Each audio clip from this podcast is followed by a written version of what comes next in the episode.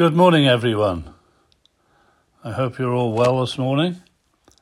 And I just want to say before I start this uh, today's message, I just want to thank you for your faithful listening to these messages over many, many months, years now, I suppose it must be. And I know some of you regularly and faithfully follow these messages. Thank you, thank you, thank you. And I trust that they've been a help to you and a blessing to you. But I want to ask you a question this morning about your soul. And I'm not addressing this to any particular person because actually I don't even know how far, how far these messages go. I know that some people listen to them and then pass them on. Um, and some people just pass them on and some people just delete them. Well, the people that just delete them are not going to hear this anyway, of course.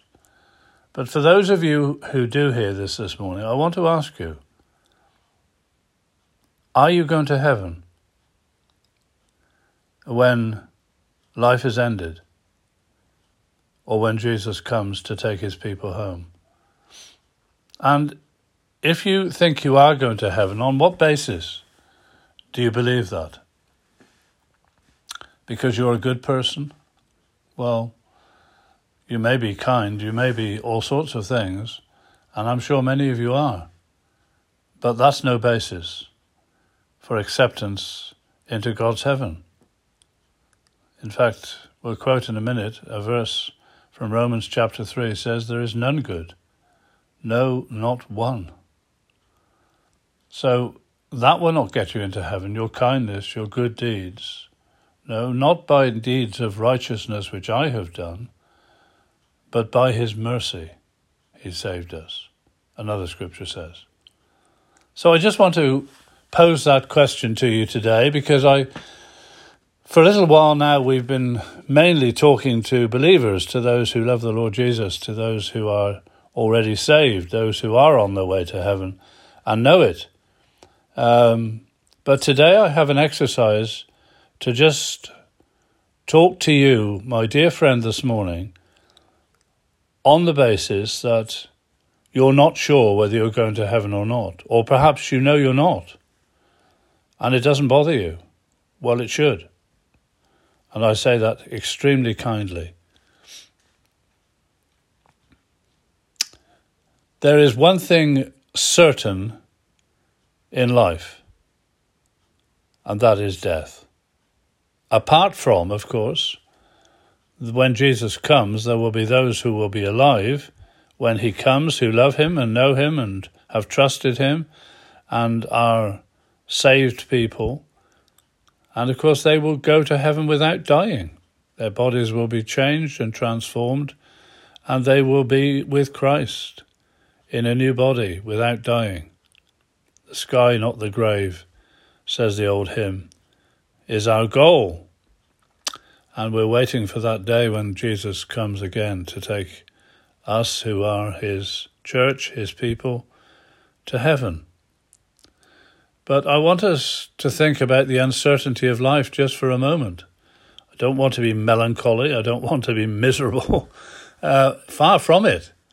I want this to be the good news. The gospel means the good news, and it is the good news that there is a way back to God from the dark paths of sin. There's a door that is open, and you may go in. At Calvary's cross is where you begin when you come as a sinner to Jesus, says the old chorus, and how true that is. But life is uncertain.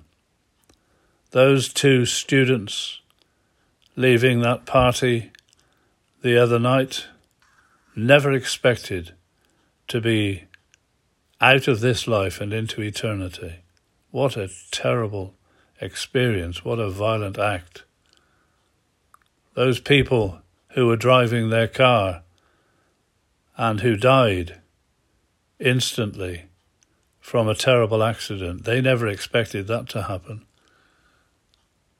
The last time we saw one of our friends that often comes and as far as we know, she doesn't love Christ. She doesn't. She's not a believer, but she comes and to to our house on many occasions, and was here just a few days ago.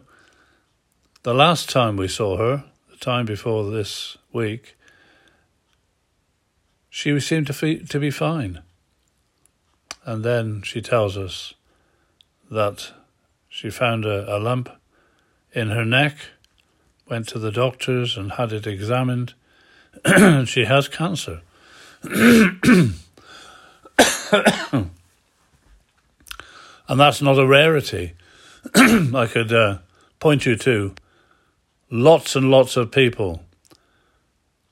A friend of ours who is a believer and is now in the presence of the Lord.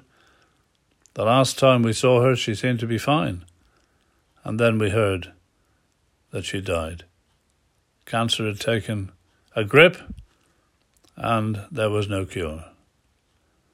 So the uncertainty of life should make us stop and think.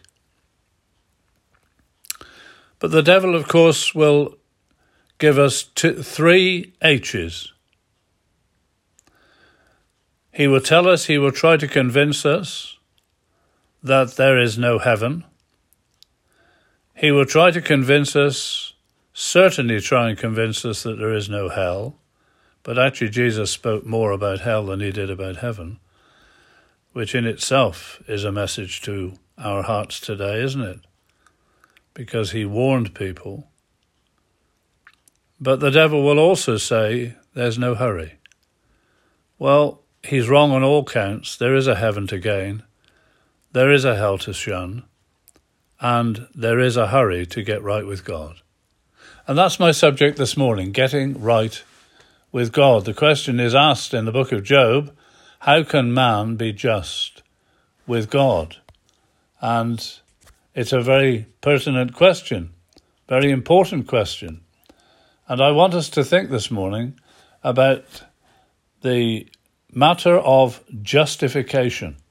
We often say, don't we? I was justified in doing that or that person was certainly justified in doing that. Well, that's not what we're talking about this morning. We're talking about justification, and the, word really means being accounted righteous before a holy God. Now, that seems impossible, doesn't it? You see, the background to the doctrine, if you like, the teaching, the New Testament teaching of the matter of justification, the background is found in Romans in chapter 3, verses 10 through 23. But I'm not going to read it all, don't worry. There is none righteous, no, not one. And that's interesting, isn't it? You can go the world over. You can go to any country, any nation, uh, any people, and you will not find one perfect person. Because when sin came into the world, everyone was infected with that disease. There is none righteous, no, not one. They are all gone out of the way, the scripture says. And that reminds me of Isaiah chapter 53. All we have gone astray like sheep. We have turned every one to his own way. But it goes on to say, and the Lord has laid on him, and that is Christ, the iniquity of us all, those that trust in him, of course. They are all gone out of the way, for all have sinned and come short of the glory of God. So there we are, we're all condemned. In fact, if we were to carry on reading that chapter, we would discuss, we would find this that all the world will become guilty. Every mouth will be stopped, and all the world will become guilty before God. So there we are. We're in the dock. Our judgment has been passed.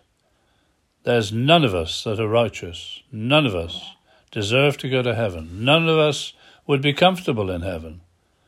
None of us are fit for that sinless and eternal and glorious and holy place. But God has devised a means. Here's the amazing thing the judge has passed the sentence, and that judge is none other than the Lord Jesus Christ himself, because he is God over all, blessed forever. And my Bible tells me in John chapter 5 that all judgment has been given into the hands of God's Son, the Lord Jesus. And yet, that judge, that throne, that, that judgment seat, if you like, that is characterized by judgment and justice and holiness and righteousness, it's called a throne of grace. So the first means of justification, being made right before God, is in chapter 3 of Romans, verse 24, justified, being justified freely, no cost to you and me, amazing, infinite cost to God's Son but being justified freely by his grace. Isn't that, isn't that incredible? That that throne of justice, that judgment bar upon which the holy God, in all his sinless character and sinless demands, sits, is now a throne that is characterized by grace. Grace is unmerited favor. Grace is undeserved mercy. Grace is unbounded love. Someone has said grace is God's riches, G R, at Christ's expense. G R A C E. God's riches at Christ's expense. Isn't that amazing? So, the basis, or rather the means of justification, is firstly the grace of God. God could have just wiped humanity out because of their sins and because of their sinfulness and defiance against Him. And we live in a world that is shaking its fist, clenching its fist, and raising it to heaven and say, We will not have you. And the perversity of our nation demonstrates that. It isn't just against Christianity, it's against the Creator God. Being justified freely by His grace. Thank God this morning that our God is not just a God of holiness, a God of justice, a God of righteousness, but He's a God of grace. By grace you are saved through faith, and that not of yourselves, it is the gift of God, not of works, lest anyone should boast. And then the next means of justification is the evidence of that grace. Chapter 5, verse 9 of Romans says this being now justified by his blood. We don't like to talk about blood, perhaps. But what Jesus did upon the cross of Calvary, the blood sacrifice that he offered, was the only means, and I can't emphasize that enough, the only means by which a sinner can be made right with God. It is because of what Jesus did because of the price that he paid, because of the judgment that he sustained, because he bare my sins in his own body on that tree at Calvary. So we are justified by the grace of God. Why? Because that that judge, if you like, if we can draw a picture, that judge in the court has stepped down from his throne, stepped down from that throne of judgment, now characterized by grace, was born in Bethlehem. God became flesh and went to Calvary.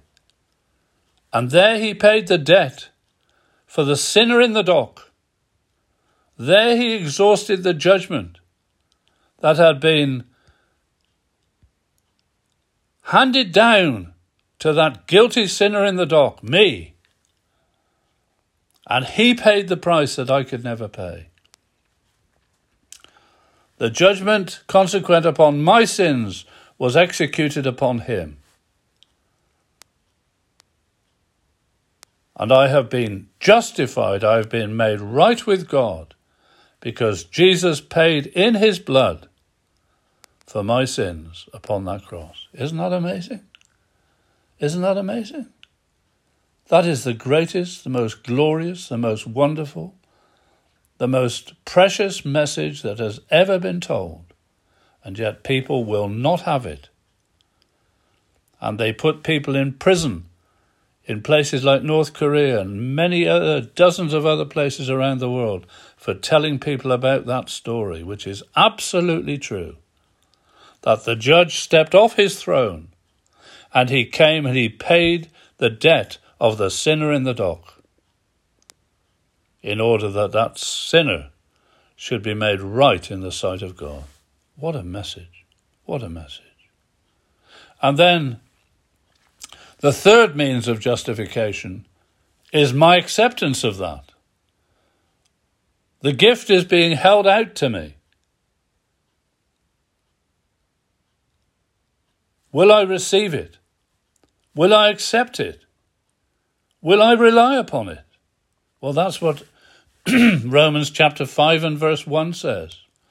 Being justified by faith, I have peace with God through our Lord Jesus Christ. We can have the peace of God in our hearts once we become a Christian, but we can have peace with God when we come to know Jesus as our Lord and as our Saviour, when we bow the knee to Him and recognize that the judge stepped down from his throne. He took my guilt and my sin, and he bore it to Calvary, and he suffered the just for the unjust, that he might bring me to God and justify my never dying soul and make me right in the sight of God. There's another step of justification, and that is the proof of justification. Romans chapter 4 and verse 24 and 5 says this Jesus our Lord was delivered up to Calvary, that is, for our offences, and was raised again on account of our justification.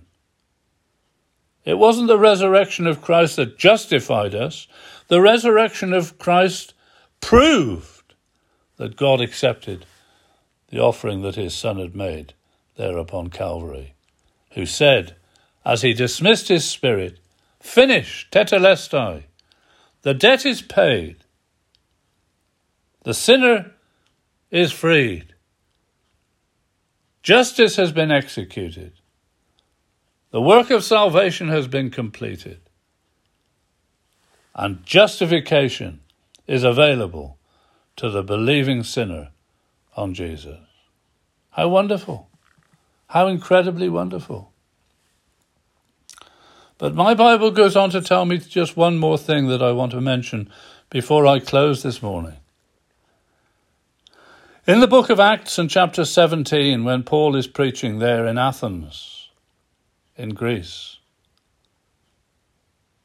He says that God has appointed a day in which he will judge the world in righteousness by that man whom he has ordained, and he has given assurance unto all men in that he has raised him from the dead. Can I say this solemnly and seriously and affectionately to you, dear listeners, this morning that the judge who stepped off the throne of judgment and characterized it by grace stepped into time to, to Bethlehem and to Galilee and to Jerusalem and to Golgotha and to Calvary and rose again from amongst the dead and went back to heaven, my Bible tells me this that he is still a judge. He's a judge that died for sinners. But God has appointed a day in which he will sit upon the throne of his judgment. Then there will be no coming down from that throne to exercise grace to those that stand before him in that day. You can read about it in Revelation chapter 20. A great white throne. And heaven and earth fled away from the face of him that sat upon it. That same person is the one that hung upon the cross at Calvary. Mark my words, my dear friend. You will meet Jesus one way or another. You'll either meet him in grace, you'll either meet him so to say, at Calvary, when you come and bow as a guilty sinner before Him, like the pilgrim did, you remember, in Pilgrim's Progress, and the load of his sin rolled from his back as he knelt beneath the cross of Jesus. You'll either meet him there or you'll meet him at the great white throne of judgment in a coming day. And he will either say to you now, Welcome, come into the blessing of my salvation when you bow at the cross and receive him as your Lord and Saviour. Acknowledge him as the one who is the master of your life. Or you'll meet him as a judge in a coming day. And then there'll be no grace. That, that throne will not be a throne of grace then. It is an assize of judgment, the final assize, the final place of judgment, and he will say, Depart from me. And I don't want to say what the rest of it goes on to say, but you can read it for yourself. Revelation chapter 20. It's the most horrific scene. But it's only because of those that will not. They will not bow their will, they will not give their lives, they will not acknowledge Jesus as their Lord. One of my favorite verses of Scripture is Romans chapter 10 and verse 9.